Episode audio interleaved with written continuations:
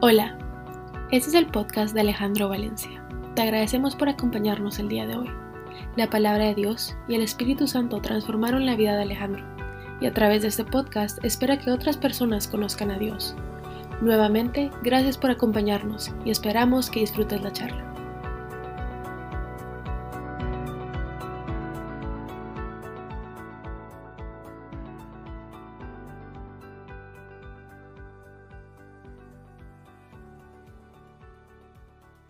Este, buenas noches a, todos. Eh, es un gusto volvernos a, reunir y verlos aquí hoy acompañándonos y a los que nos escuchan en el podcast o en el eh, YouTube. Eh, un fuerte abrazo donde sea que nos estén escuchando. Hay una pregunta que, que hace días viene dándome vueltas en la cabeza y es ¿por qué hago las cosas siempre al revés? Yo no sé si usted alguna vez se lo ha preguntado, pero en, en, mi caso particular creo que existen varias razones. Algunas las conocemos y otras no. Y pueden pasar, pasar años sin que enfrentemos las que conocemos. Y también pueden pasar una infinidad de años sin que las que conozcamos se hagan claras y sean reveladas para nosotros. Y claro, yo solo hablo de lo que me ha pasado a mí, de mi experiencia. Pensé que por muchos años yo no hacía las cosas al revés, eh, que el camino correcto para hacer las cosas era mi camino, que yo era el que tenía las claves y sabía cómo hacer las cosas y pues que al que no le gustara de malas, que se las aguantara o que se abriera. Influenciado por la sociedad, la dinámica familiar, la influencia de mis padres y de mis amigos, llegué a pensar que, que mi manera de pensar y mi manera de actuar era la correcta. Es más, yo nunca antes hacía esta pregunta, ¿por qué hago las cosas al revés? Lo que sí preguntaba era, ¿por qué la gente hace las cosas al revés? Hágame usted el grandísimo favor. ¿Qué tal la arrogancia que tenía? No solo el mundo me engañaba, el mundo hoy también aún me, me engaña, pero también me engañaban mis pensamientos, mi corazón y mis emociones. Y ese engaño tiene un impacto directo en las decisiones y en mis decisiones que, que tomé. Y no fue sino hasta que empecé a experimentar las consecuencias de, esas decisiones que algo dentro de mí me decía, mire, esto no está bien porque el resultado no es lo, lo esperado. Y era como un efecto dominó. Se caía la primera ficha, después se iba la siguiente detrás hasta que se derrumbaba todo lo que yo en algún momento creía que era el que había construido con mi propia fuerza. Lo que algo empezó como un gusto, como un placer, como un deseo, esa ambición de tener algo más, ese anhelo, y que pensaba que nadie se iba a enterar y que a nadie le hacía daño, tomó el control dentro de mí y llegó a ser muy, muy doloroso. Viví como un hombre natural. Un hombre natural es aquel que no conoce a Dios. Pasó el tiempo y fui aprendiendo que todo lo que hacía, muchas de las cosas que yo hacía se llamaban pecado. ¿Sí? Y a pesar de saber el hombre y de conocerlo, pues seguía pecando. Decía conocer a Dios, pero vivía como un hombre ahora carnal que se mueve como un pez en el agua, que se mueve con Dios cuando le sirve a Dios, o que va y se mueve con la carne cuando lo place. Me movía sin ningún remordimiento entre los dos. Primero de Corintios, primera de Corintios 3, 18 al 22 dice lo siguiente. Que nadie se engañe. Si alguno de ustedes se cree sabio, según las normas de esta época, hágase ignorante para llegar a ser sabio. Porque a los ojos de Dios, la sabiduría de este mundo es locura como está escrito. Él atrapa a los sabios en su propia astucia. Y también dice, el Señor conoce los pensamientos de los sabios y sabe que son absurdos. Por lo tanto, que nadie base su orgullo en el hombre. Al fin y al cabo, todo es de ustedes. Y ni hablar del ejemplo que yo daba en mi casa, con mis hijos, con mis amigos, en la empresa, con clientes y proveedores, con compañeros de trabajo. Un ejemplo de alguien que dice, pero no hace, predica, pero no practica. Sabía quién era Jesús, lo conocía, pero nunca había experimentado que era tener una, una relación directa y conocerlo a él íntimamente. Y solo fue cuando experimenté esa relación que mi vida tuvo un cambio. Lucas 5, 8 al 11 dice, al ver esto, Simón Pedro cayó de rodillas delante de Jesús y le dijo, apártate de mí, Señor, soy un pecador es que él y todos sus compañeros estaban asombrados ante la pesca que habían hecho, como también lo estaban Jacobo y Juan, hijos de Zebedeo, que eran sus socios. Cayendo él de rodillas y todo lo que los que giraban alrededor de él también se dieron cuenta. La respuesta fue, no temas, desde ahora serás pescador de hombres, le dijo Jesús a Simón. Así que llevaron las barcas a tierra y dejándolo todo, escuche bien, dejándolo todo, siguieron a Jesús. Cuando Jesús llega a su vida o a la mía, como lo hizo, y nos llama, uno solamente se levanta y lo sigue. No existe otra opción. Y eso exactamente fue lo que me pasó. Acepté que lo que hacía estaba mal, que lo que me influenciaba, que lo que yo seguía no era lo correcto. Confesé en arrepentimiento y quebrantado, clamé a Jesús y él en su amor me enseñó que no venía a juzgarme o a condenarme, que venía a perdonarme y a salvarme como lo hizo en la cruz. Jesús me limpió por completo y decidí consagrar mi vida a Él. Esa es una decisión personal.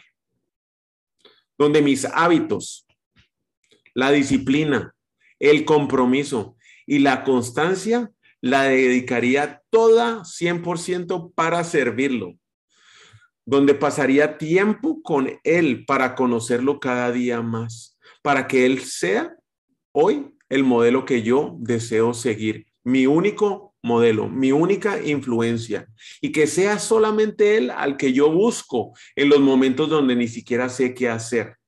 También la segunda decisión que tomé fue separarme, no de Adriana, separarme, como lo oyen, de todo lo que yo conocía, de todo lo que me gustaba, de lo que me daba placer en este mundo. Hoy trabajo como mi prioridad que sea la obediencia a la palabra de Dios, que no me influencie ni la multitud ni el mundo, que cada decisión que yo tome hoy sea bajo una perspectiva eterna, que aunque no sé cómo, ni vea cómo, y aunque todo alrededor diga que de esta no salgo, estoy decidido solamente a confiar en Dios, apreciando lo que viví en el pasado y de dónde me sacó, a dónde me tiene hoy, de los milagros que he visto. Vivo en un constante agradecimiento, donde mis resultados hoy son los frutos del Espíritu, de la obra que Él hace en mí, no de mis fuerzas. Y con el único objetivo de darle gloria a Dios en todo lo que yo hago desde respirar. Y que si esto es fácil, no, pero para nada. ¿Y por qué? La influencia del mundo está en todos lados y es una lucha diaria, es una tensión en nuestra vida muy fuerte. La tensión siempre va a estar ahí, la tensión no se va a ir. Como me pasó en alguna etapa de mi vida, que era ese hombre carnal, no tenía ningún modelo, no conocía el modelo a quien seguir, no sabía cómo era Jesús, no lo conocía íntimamente.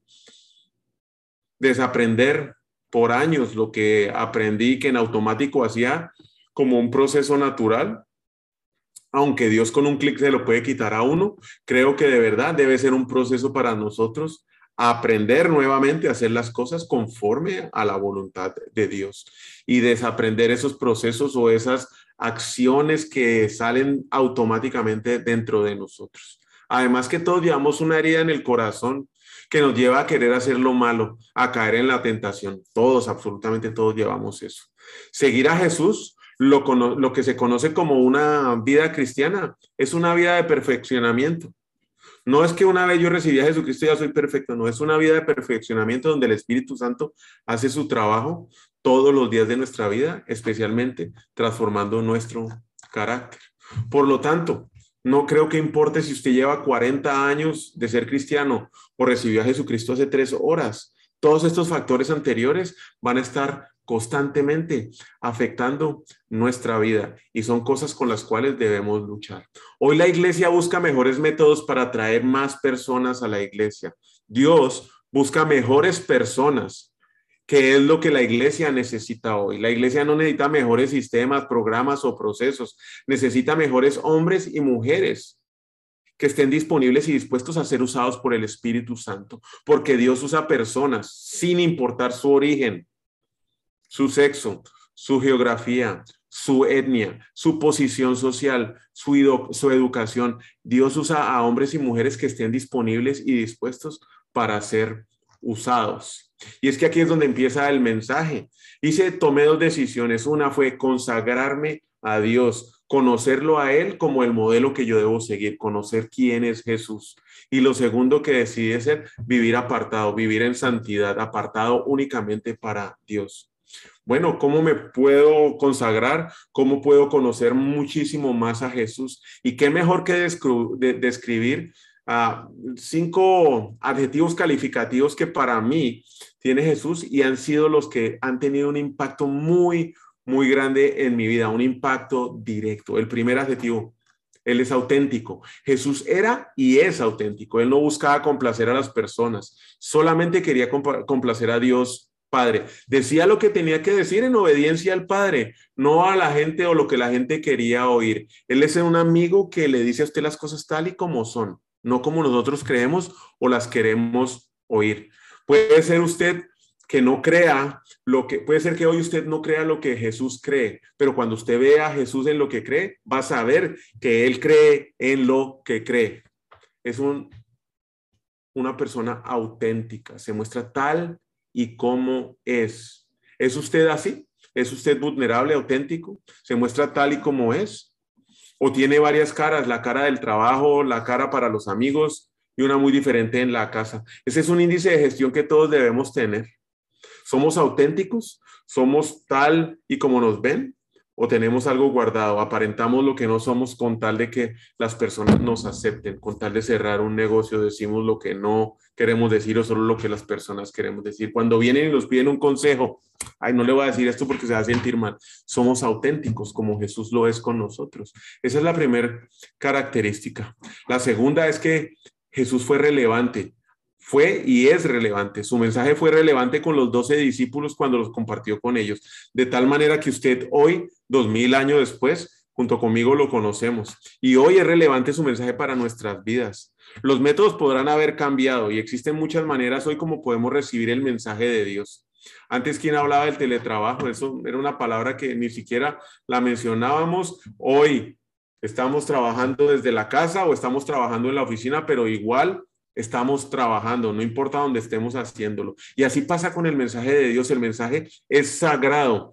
La manera o el método como a usted le llegue, no importa, pero es que el mensaje no ha cambiado en los dos mil años, sigue siendo el mismo mensaje que le dio a sus discípulos, el que le llega hoy a usted cuando conoce a Jesús. Es un mensaje santo y es un mensaje sagrado, no cambia, se mantiene en el tiempo y es relevante. La tercera característica, y es que Jesús es y fue agradable. Pasar tiempo con Jesús como lo hicieron sus discípulos en el pasado es agradable. Es tan agradable que inclusive en el pasado los niños querían pasar tiempo junto con Él. Cualquier tiempo que pasemos con Jesucristo, sin importar el lugar donde lo hagamos, lo vamos a disfrutar, vamos a sentir su amor, vamos a sentir su paciencia, vamos a sentir su presencia, su gracia, su gloria, nos llena nos completa y nos da calma. Salmo 102. aclamen alegres al Señor, habitantes de toda la tierra. Adoren al Señor con regocijo. Preséntense ante Él con cánticos de júbilos. Estar alegres. ¿Es usted alegres en sus relaciones? ¿Recibe a las personas que vienen hacia usted con alegría? ¿O dice, ay, ya viene este que me va a sacar las canas otra vez? ¿Cómo recibe usted a las personas? Especialmente a las que no le caen bien o con los que tienen alguna diferencia. Cuarta, Jesucristo es aceptado. Jesús no juzgó, no condenó, no lo hizo antes, no lo hace hoy. Él vino a salvarnos, Él vino a perdonarnos. Acepta a todas las personas tal y como lleguen. Lo que si no acepta es el pecado. Eso no lo va a aceptar. Murió por Él. Y por eso es que es aceptado.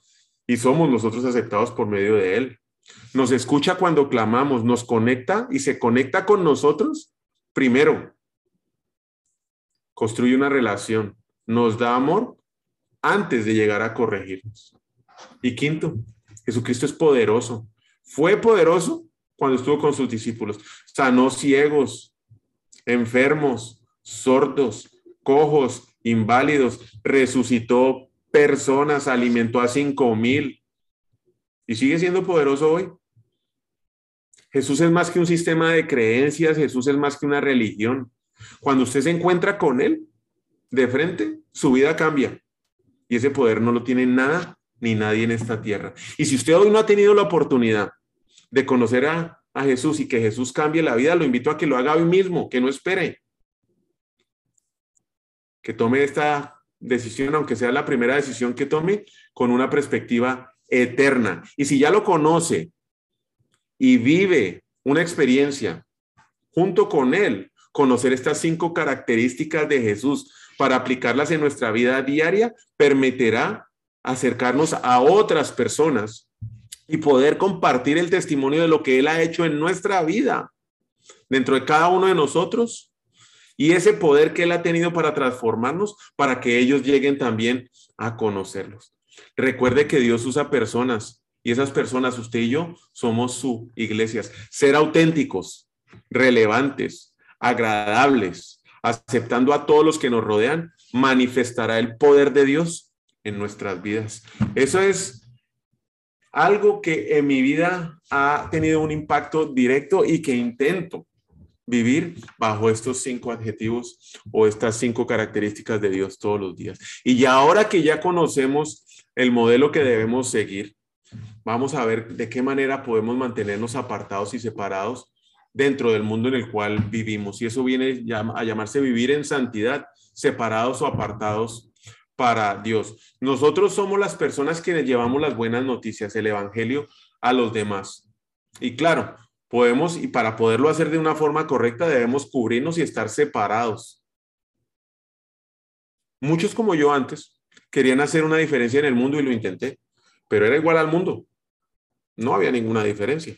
Me estaba sirviendo yo si quiero hacer una diferencia en el mundo y sigo los principios del mundo y sigo a las personas del mundo, sigo siendo igual al mundo, no va a haber diferencia. Para que hagamos una diferencia debemos ser diferentes, diferentes al mundo, estar apartados para Dios, revestidos para, para Dios. Existen tres diferentes tipos de hombres o de personas, y ya hablé de dos, el hombre natural, el que no conoce a Dios. El hombre espiritual, el que no había mencionado, el hombre que piense, piensa y vive para servir a Dios y el hombre carnal, un hombre que fui por mucho tiempo, el hombre que es una mezcla entre estar con Dios o vivir entre el mundo, que no está apartado, pasa de un lado al otro sin el menor de los remordimientos. ¿Cuál de esos es usted? ¿Cómo podemos vivir eh, como hombres y mujeres espirituales? ¿Cómo podemos vivir como hombres y mujeres espirituales? Aquí viene. Aquí le voy a dar algo que para mí ha sido revelador. Y en ese proceso recibir la unción de Dios, que es cuando Dios viene y trabaja a través de usted y de mí, o por medio de nosotros, para hacer cosas sobrenaturales. Esto es algo que estaba disponible para todos, pero que tampoco es que sea gratis.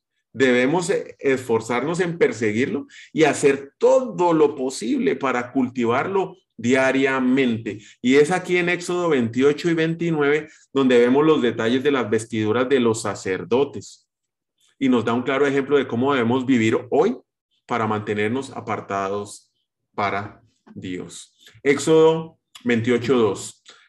Le dice Dios a Moisés, haz tu, haz, hazle a tu hermano Aarón vestiduras sagradas que le confieran honra y dignidad. Y es que eso es lo que pasa cuando usted y yo nos separamos para Dios. Y cuando la unción de Dios viene sobre nuestras vidas, Dios nos da honra y dignidad. Y ese es un distintivo. El primero, la primera prenda que vamos a usar, la corona de la santidad en nuestros pensamientos. Y es que aquí en la cabeza es el campo de batalla, no es entre eh, Rusia y Ucrania, es aquí en la cabeza. Éxodo 28, 36, 37. Haz una placa de oro puro y graba en ella a manera de sello consagrado al Señor. Sujétala a un turbante con un cordón púrpura, de modo que quede fija al este por la parte delantera. El turbante es lo que se usaba para ponerse en la cabeza. Y esta es la primera prenda que usaban, se la colocaba el sacerdote, el turbante se lo colocaba sobre su cabeza, la corona, con un sello de oro y las palabras que decían, consagrado al Señor. Y en otras versiones de la Biblia dice, santo para el Señor. Y es que la integridad se gana o se pierde aquí en la mente. Tenga por seguro que Satanás hará todo lo posible para contaminar su cabeza, para contaminar sus pensamientos, por medio del Internet, las redes sociales, la música, los libros, las películas. pero estamos apartados para Dios. Eso hay que tenerlo claro y es vital que desarrollemos una portería, una garita, ¿sí? Para que proteja nuestros ojos y nuestros oídos y todo lo que pueda llegar a entrar a influenciar nuestros pensamientos. Primera de Corintios 2.2. Me propuse más bien, estando entre ustedes, no saber de cosa alguna, excepto de Jesucristo. Y de Jesucristo crucificado que tengamos siempre presente el sacrificio que Dios hizo por usted y por mí, para que hoy estemos aquí sentados. Ponerse ese turbante santo para el Señor es una decisión, para, para que nuestros pensamientos sean santos y no den lugar al mundo secular. Nadie lo puede hacer por usted. Usted se tiene que levantar todas las mañanas a decir, ¿a quién le voy a entregar mis pensamientos? Esa es una decisión. Segunda de Corintios 6, 14, 16. No formen yunta con los incrédulos. ¿Qué tienen en común la justicia y la maldad? ¿O qué comunión pueden tener la luz y la oscuridad? ¿Qué armonía tiene Cristo con el diablo? ¿Qué tiene en común un creyente con un incrédulo? ¿En qué se concuerdan el templo de Dios y los ídolos? Porque nosotros, téngalo claro, somos el templo de Dios. Pero estamos haciendo eso. Vivimos entre la oscuridad y la luz. Vivimos en armonía con Cristo y con el diablo como creyentes y como incrédulos. La decisión tiene que ser definitiva. Voy a vivir apartado para Dios. ¿O será que Jesucristo se puede sentar a su lado cuando se está viendo solito su teléfono? Lo que mira, las redes sociales que sigue, los mensajes que manda, que envía y que recibe, las películas y los videos, el trato que le da su esposa a su esposo cuando nadie los ve. ¿Será que Jesucristo puede estar ahí? Segunda de Corintios 6, 17. Salgan de medio de ellos y apártense. No toquen nada impuro. Ahí viene la promesa. Y yo lo recibiré. Para hacer la diferencia en este mundo debemos ser diferentes. El turbante de la santidad es una prenda que nos debemos poner todos los días por el resto de nuestra vida. No es un evento de una sola vez. Y muchas veces caemos pensando que, ah, ya me puse el turbante y de ahí lo llevo ya estoy apartado para Dios. No, la batalla es diaria, todos los días. Segunda prenda, la coraza de las relaciones sobre mi corazón. Éxodo 28, 29 y 30. De este modo, siempre que Aarón entre en un lugar santo, llevará sobre su corazón en el pectoral para impartir justicia. Los nombres de los hijos de Israel para recordarlos siempre ante el Señor. Sobre el pectoral para impartir justicia, pondrás el Urim y el Tunim, de manera, siempre que Aarón se presente al Señor, llevará en su pecho la causa por los israelitas. El sacerdote se colocaba esa placa sobre su pecho, sobre su corazón, con los nombres de los doce uh, pueblos de Israel. Y sonaba para mí esas palabras Urim y Turim, que significan Urim, significa luz, claro, evidente y visible.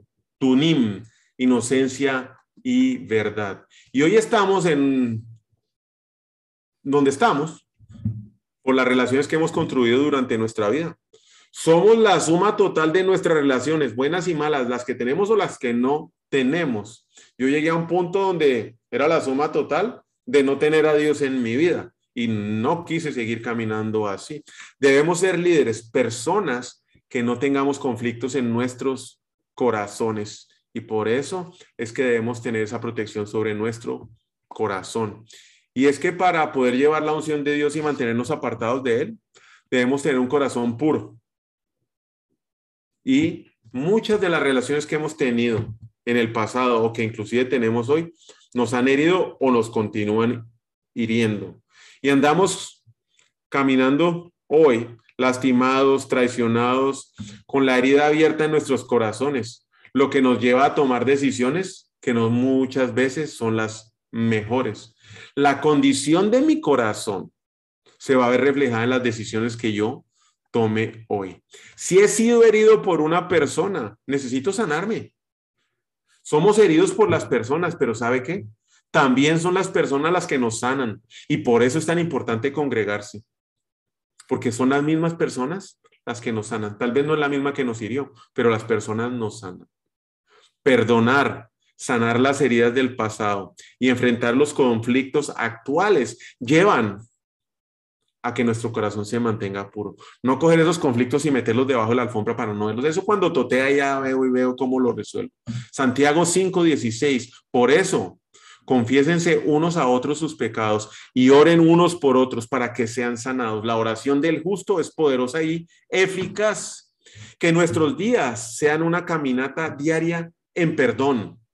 Una de las cosas que yo creo que más puede afectar la unción de Dios sobre nuestras vidas son los sentimientos que nosotros tengamos por los demás. Si no son puros, la unción se va a ver afectada. Dios conoce los deseos de nuestro corazón. No tenemos ni que hablar. Él sabe perfectamente para qué nos queremos reunir con una persona, por qué hacemos una llamada, por qué no hacemos la llamada, por qué no contestamos el WhatsApp. Él sabe perfectamente las razones por las cuales nosotros buscamos o dejamos de buscar a las personas. La tercera, prenda que debemos usar. La ropa interior de restaurar mi vida. La túnica, Éxodo 28 y 28, 39. La túnica y el turbante los harás de lino. Y póngale atención a esa palabra, lino, a ese tipo de tela. Y después vamos a Ezequiel 44, 17. Años atrás, dice, y cuando entren por la puerta del atrio interior, se pondrán vestiduras de lino. Cuando estén sirviendo a las puertas del atrio interior o en el templo, no llevarán nada de ropa de lana, lana, lino. Llevarán turbantes de lino sobre su cabeza y alrededor de su cintura usarán ropa interior de lino. No se podrán, pondrán nada en la cintura que los haga transpirar, que los ponga a sudar. Dios no quería que los sacerdotes usaran ropa que los hiciera que los hiciera sudar y el lino permite eso, es una ropa que permite que traspase el aire y nos mantengamos frescos. Como Dios no quería que ellos sudaran, tampoco quiere que nosotros lo hagamos hoy, pero ahí vamos nosotros sudando por ir corriendo en esta vida a un paso que no podemos ni sostener, buscando la próxima casa, el mejor colegio para los niños, el carro nuevo, cambiamos el celular y póngame ojo a esta, vamos a cuanto evento o compromiso nos inviten, porque no podemos decir que no, que van a pensar y empezamos a sudar como cerdos al matadero llevando un paso que no podemos ni sostener. Y llega el sábado. ¿Y qué vamos a hacer? No, el sábado es para ser mandado lo que no alcancé a hacer en la semana. ¿Y el domingo? Ah, el domingo es para dormir. Mire, ¿y dónde queda Dios? Dios, no, no tengo tiempo. ¿No ve que no tengo tiempo? La unción requiere establecer un paso, una prioridad, una agenda, un hábito y disciplinas que nos permitan siempre, escúcheme bien, siempre poner a Dios primero en nuestras vidas. Que empecemos nuestros días pensando en Dios y terminemos nuestros días pensando en Dios. Que Jesús sea nuestra prioridad. Y tenemos todo invertido. Mateo 11, 28, 29. Vengan a mí ustedes que están cansados y agobiados, y yo les daré descanso. Carguen con mi yugo y aprendan de mí, pues yo soy apacible y humilde de corazón, y encontrarán descanso para su alma, porque mi yugo es suave y mi carga es liviana. Debemos encontrar un balance en nuestras vidas, porque vivimos entre dos fuerzas que se oponen, la santidad y el mundo y que compiten por nuestro tiempo y nuestra energía. Y son solo aquellos que desarrollan hábitos saludables para manejar esa tensión que son personas balanceadas. Haga todo el esfuerzo posible para descansar, para honrar a Dios primero, para reordenar, para replantear nuestro día, nuestra semana, nuestros meses, nuestra vida. Y es que sabe qué hace el descanso? Afila el hacha. ¿Qué pasa cuando el hacha está desgastada? No corta. Igual cuando nosotros estamos cansados, sudando y agotados de ese trote en el cual vivimos. Hebreos 4, 9, 11. Por consiguiente, queda todavía un reposo especial para el pueblo de Dios, porque el que entra en el reposo de Dios descansa también de sus obras, así como Dios descansó de las suyas. Esforcémonos, pues, en entrar en ese reposo. No dice que sea fácil, esforcémonos para que nadie caiga en seguir aquel ejemplo de los desobedientes. Nos llama desobedientes cuando vamos como locos sudando en esta vida. Mejor dicho, aprenda a decir que no. Algo vamos a tener que eliminar. Más de una de las cosas que hoy tenemos que hacer que debe desaparecer de nuestra agenda. Aprenda a decir que no y decida cambiar la popularidad por el respeto. Cuarta, la vestidura de la alabanza en mi espíritu. Éxodo 28, 31, 33 y 35. Haz de púrpura todo el manto del efod, el el, tor, el torno al borde del interior del manto pondrás granadas de púrpura, carmesí y escarlata, alternándolas con campanillas de oro. Por todo el borde del manto pondrás primero una campanilla y luego una granada. Aarón debe llevar puesto este manto mientras esté ejerciendo su ministerio. Nosotros somos sacerdotes, todos. Llevamos la palabra de Dios y a toda hora estamos ejerciendo el ministerio de llevar las buenas nuevas de Dios. Esto no es hoy en esta hora, no, mañana, a todo momento y a todo lugar. Para que el tintineo de las campanillas se oiga en todo tiempo, que Él esté ante el Señor en el lugar santo y así Él no muera.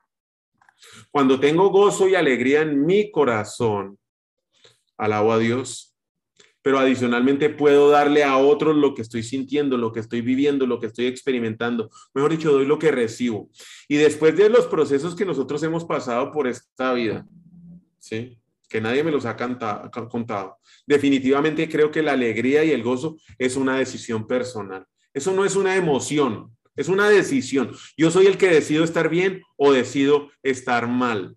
Yo escojo cómo me quiero sentir yo escojo si estoy agradecido o no.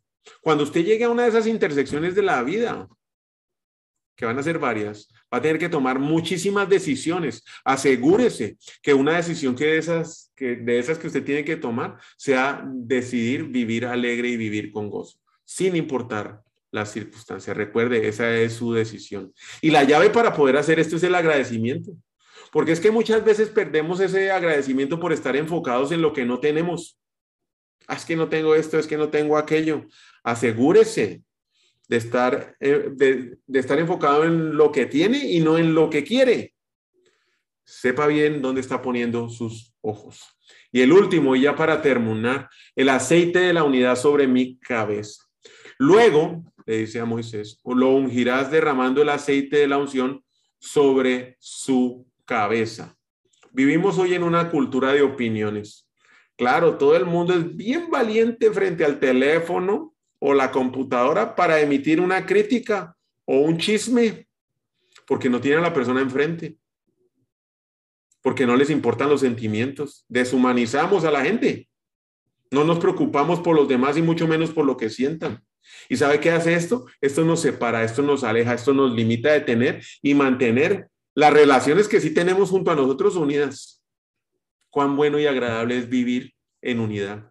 Renunciar a la crítica, renunciar al chisme y dejar que Dios se ocupe de eso en su tiempo y en su lugar, debe ser una de nuestras prioridades, deshacerse de la cultura de las opiniones.